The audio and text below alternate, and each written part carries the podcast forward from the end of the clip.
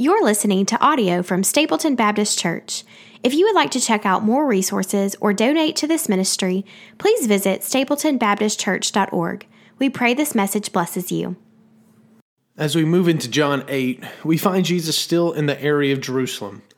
He traveled down there from Galilee for the Feast of Booths, and the teachings that are found in chapters 8 through 10 occur in that region. Now, the specific text we're looking at today bears some explaining before we get into it. If you have a modern Bible translation, you'll notice that your Bible likely has John 7:53 through 8:11 in double brackets or some might even have it down in the footnotes. Your Bible may or may not give an explanation as to why that is, but here's the reason. The double brackets are there because almost all reputable scholars agree that these verses were not originally there. The Bible we have today is based off of the earliest manuscripts or copies of the writings. In fact, there's thousands of manuscripts that combine to make the Bible one of the most accurate pieces of ancient literature there is. And typically, the older the manuscript is, the more weight it holds because it's closer to the writing of the original. Those are thought to be the most reliable. So, when it comes to John's Gospel, none of the oldest and most reliable manuscripts have this account in them. It then shows up in later manuscripts, sometimes here in this chapter, but then actually sometimes in different parts of John. And then there's actually a manuscript that this story shows up in the Gospel of Luke. So they all agree this story is at best out of place. But at the same time, nearly every scholar agrees that this account is an authentic account of Jesus. It bears all the marks of authenticity and is in line with the style of the gospel. So I wrestled for the better part of a week, questioning whether or not I should preach this passage. But after studying it and seeing that many other pastors, much wiser and smarter than I am, still preach this passage of Scripture, uh, I feel completely comfortable bringing this passage to you this morning. And I believe our time in it will not only benefit our own lives and souls spiritually, but will bring honor and glory to our Lord Jesus Christ as we exalt his love and grace and mercy through this particular account. So, all that being said, let's go ahead and read this short account beginning in John 8, verse 2. It says, Early in the morning, he came again to the temple. All the people came to him, and he sat down and taught them. The scribes and the Pharisees brought a woman who had been caught in adultery, and placing her in the midst, they said to him, Teacher, this woman has been caught in the act of adultery. Now, in the law of Moses, Moses commanded us to stone such women. So what do you say? This they said to test him, that they might have some charge to bring against him. Jesus bent down and wrote with his finger on the ground.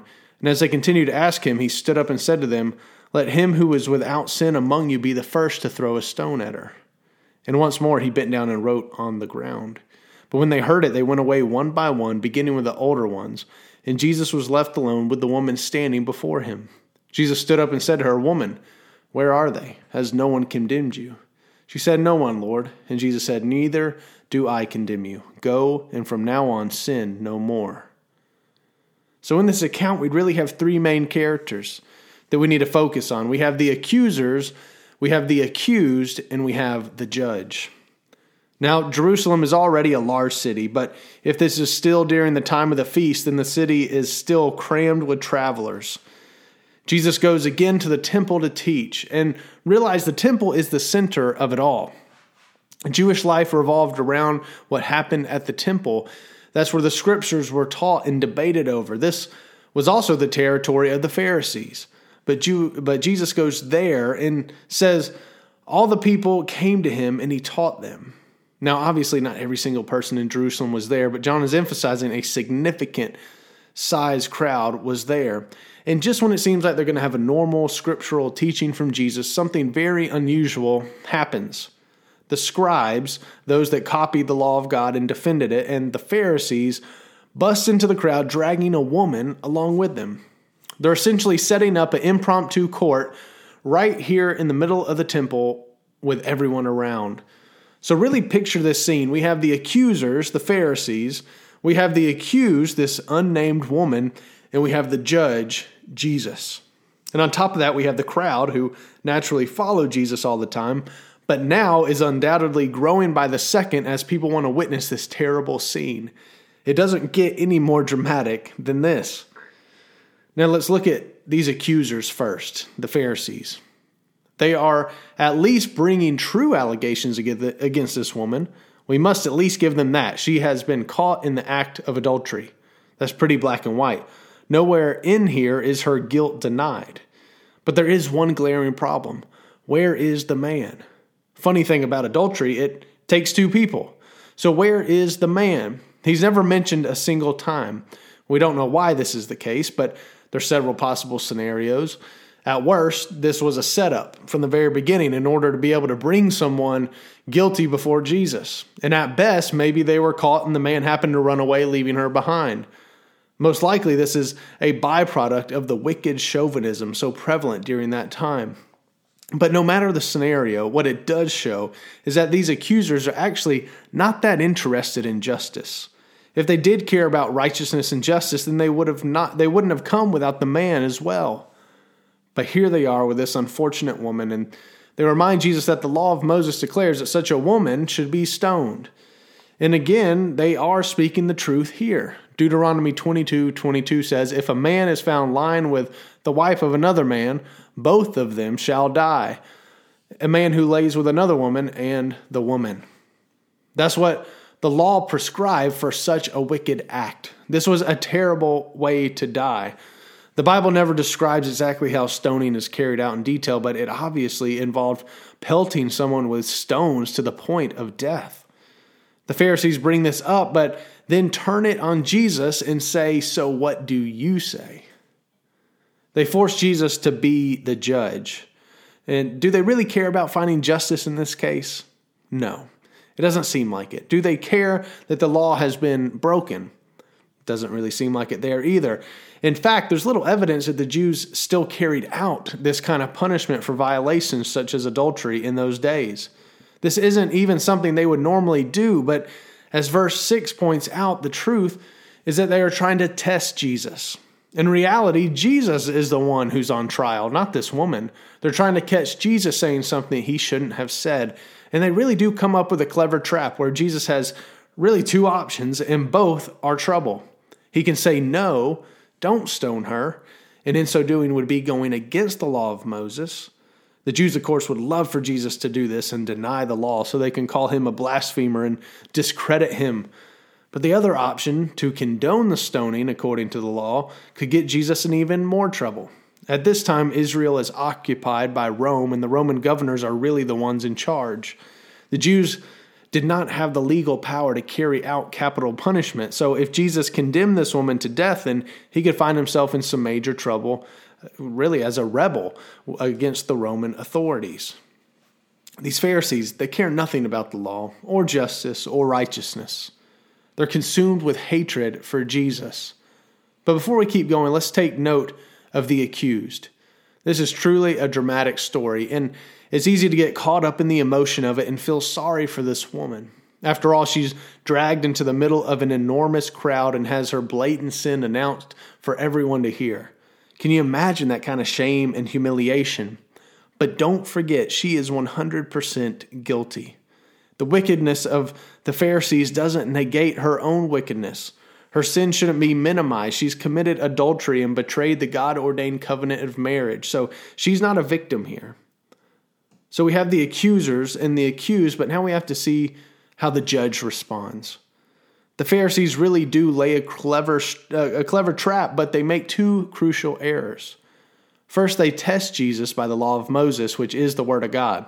Not a good idea to test Jesus by the word since he is the word incarnate. You aren't going to win that one.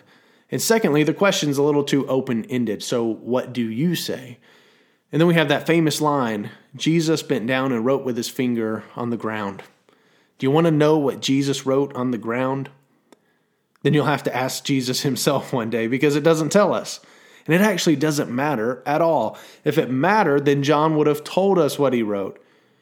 Plenty of preachers can spin a good story and make something up about what he wrote and how it affected the Pharisees, but the plain truth is that we have no idea at all. And it's not the point anyway. Maybe he did it just to annoy him. They have this elaborate plan. They think they have him cornered and they demand an answer, and Jesus just bends down and doodles on the ground. I don't know what he wrote, but I do know what he said. let him who is without sin among you be the first to throw a stone at her.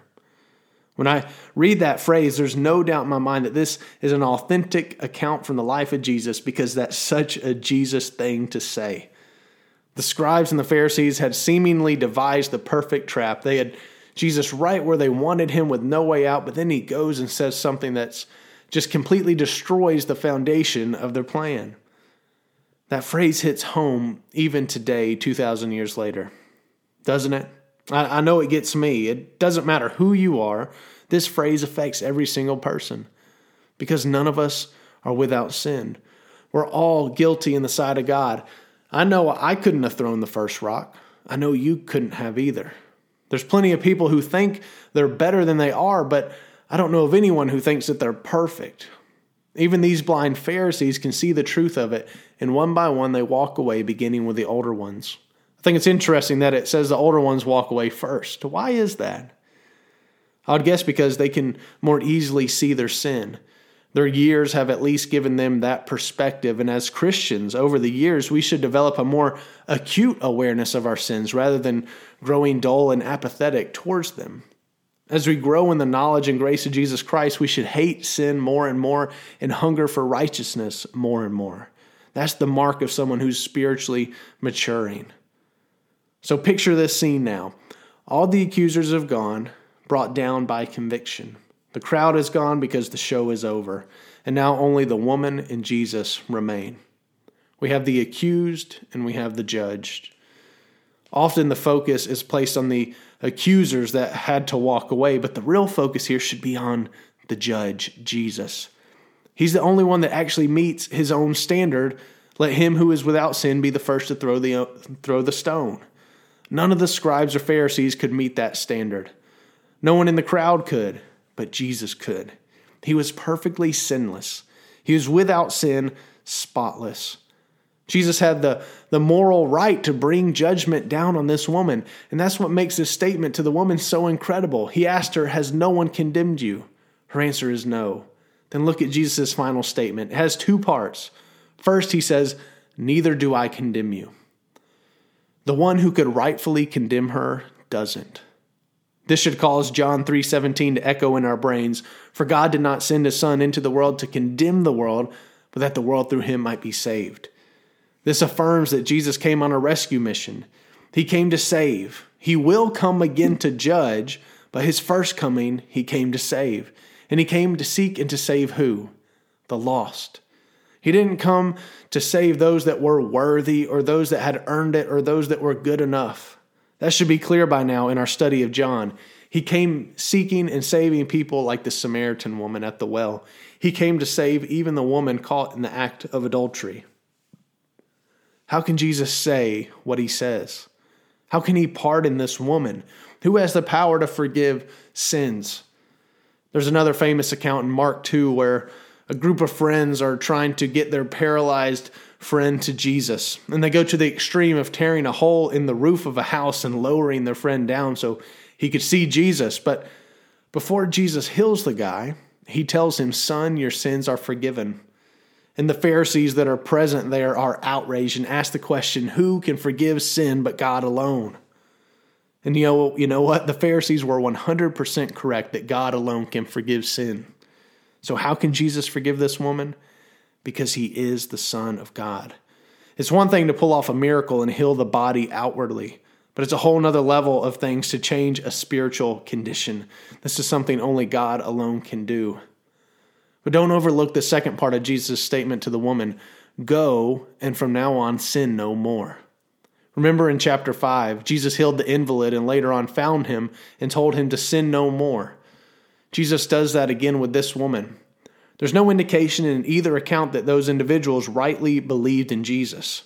But these words show us that Jesus' ultimate concern is for their soul, for their spiritual condition. Jesus healed the invalid from a terrible condition, but he still had a greater need. Jesus saves this adulterous woman from a terrible situation, but she still had a greater need. She needs a Savior from her sin, and she is talking to the only person who can do that for her. Now, there's a couple areas in this account that we need to address that have implications for us as Christians today. One of those areas is judging. What does this account teach us about judging others? This is certainly one of those passages that some people might point to and say, see, see, you have right there, you shouldn't judge other people because there's no one left standing. And truly, there is no one left that can condemn her based on Jesus' question. But is this passage teaching us in, in order to judge someone, we must first be perfect and sinless? Well, from the broader context of Scripture, we'd have to say no. That's not what this is implying. As followers of God, we are deeply committed to truth and righteousness. So we must constantly be judging between right and wrong, what's true and false. Perfection isn't a prerequisite for judgment. If it were, then there could be no judging. No one is perfect, no one is sinless, but people still must be judged and held accountable. But this does inform the way we do it. The scribes and Pharisees have to walk away because Jesus has just exposed their hypocrisy and self righteousness. They were so conceited in their legalistic following of the law and so obsessed with trapping Jesus that they used this woman as a pawn. But Jesus, his simple phrase, let him who is without sin among you be the first to throw a stone at her, it pulls the rug right out from under their self righteous feet. It's a shot directly at their pride, and at least for a moment, conviction penetrates their heart enough for them to realize their fault. It's not the fact that they judged, it's how they're judging. They don't really care about justice or righteousness. They don't care about this woman. They only care about power and authority. This is in line with what Jesus says in Matthew 7 3. Why do you see the speck that's in your brother's eye, but do not notice the log that's in your own eye? First, take the log out of your own eye, and then you'll see clearly to take the speck out of your brother's eye. Jesus gives us permission to remove the speck from our brother's eye, but he says first, make sure you don't have a log in your own eye. In other words, don't be a hypocrite. Don't judge someone for one sin while you're harboring another sin in your life. It shows that your motives are actually twisted. When we judge and hold other people accountable, we always want to do it from a posture of humility and repentance and do it with the motive of loving that person and wanting them to walk in righteousness far from the snares of sin. And on the flip side of that, what does this passage teach us about grace and mercy? Was this woman guilty? Yes. She was caught in the act. There's no doubt she was guilty of adultery. Did she deserve punishment? Yes. Again, she was guilty, and the guilty deserve punishment. According to the Mosaic law, she and the man should have been stoned. Yet Jesus says he doesn't condemn her and lets her go. That's the grace and mercy of Jesus Christ. And notice three things about the grace of Jesus. First, it's undeserved. This woman doesn't deserve this grace. She's an immoral woman who was caught in one of the most shameful acts possible. She deserves no grace from Jesus. She deserves punishment, or at least the due shame and humiliation. But yet, Jesus shows her grace completely undeserved. That's the same for you and for me. There's no one who has ever deserved the grace of God. There's nothing I could ever do to make myself one ounce more deserving. As Romans tells us, for all have sinned and fallen short of the glory of God, and the wages of sin is death. This grace is completely undeserved. And that leads to the second aspect of grace it's freely given. She didn't deserve it, and she didn't earn it, but Jesus gave it freely. She didn't even ask for it or beg for it, but Jesus freely chooses to show this woman grace and mercy based on nothing in her. And that's the perfect picture of the grace of God in the Bible. We're dead in our sin and spiritually blind. Romans 3:10 says there is no one who seeks God. We don't even know we need to look, but the grace of God penetrates our hard heart and it comes as a free gift. It's freely given. But there's a third aspect of this grace that isn't found directly in this passage but can be inferred from the gospel as a whole. This grace comes at a high price. This grace is given freely to us because it was bought by someone else. We establish that Jesus can only forgive and show this woman grace because he is the Son of God. But there's another equally important reason he's able to do this. He can tell this woman her sins are forgiven because of what he will do on the cross. When Jesus forgives someone, he isn't just magically making their sin go away. He isn't turning a blind eye to their sin. God is a perfectly righteous and just judge. He must judge evil. He cannot let sin go unpunished. So when Jesus forgives someone, he's doing it based on the work that he will do on the cross. And let's be amazed once again at what Jesus did do on the cross. 2 Corinthians 5:21 For our sake he made him to be sin who knew no sin so that in him we might become the righteousness of God. Jesus lived a perfect life, a sinless life, the only perfect and sinless life. He perfectly obeyed God in every thought, word, and deed. And then, in the most scandalous exchange, he let himself be nailed to the cross and become the perfect sacrifice we needed to atone for our sins. He took our place and paid the penalty for our sin. In his death, he bore the wrath of God that we rightly deserved. An innocent man died to let the guilty go free. But then, when things seemed darkest on the third day, God raised Jesus from the dead as proof that he accepted his sacrifice as payment for our sins. The sin debt we owed was paid, and it's based upon the work on the cross that Jesus can offer his grace to this woman. And it's still based upon that work that he still offers his grace to us today. So, as believers, when we read this passage, let's go deeper than just the details of the story. Let's dig deep into the eternal truth found in it the truth that we that we are all the woman caught in adultery. We were all caught dead to rights in our sin, whatever that sin was, and according to the law of God, we deserve condemnation and, and punishment. But if you're a child of God, it's because the undeserved, unearned, freely given grace of Jesus Christ pierced the darkness of your world and redeemed you from the pit. And now we have the privilege and joy of living every day for the glory of our Lord Jesus Christ. May it be so. Amen.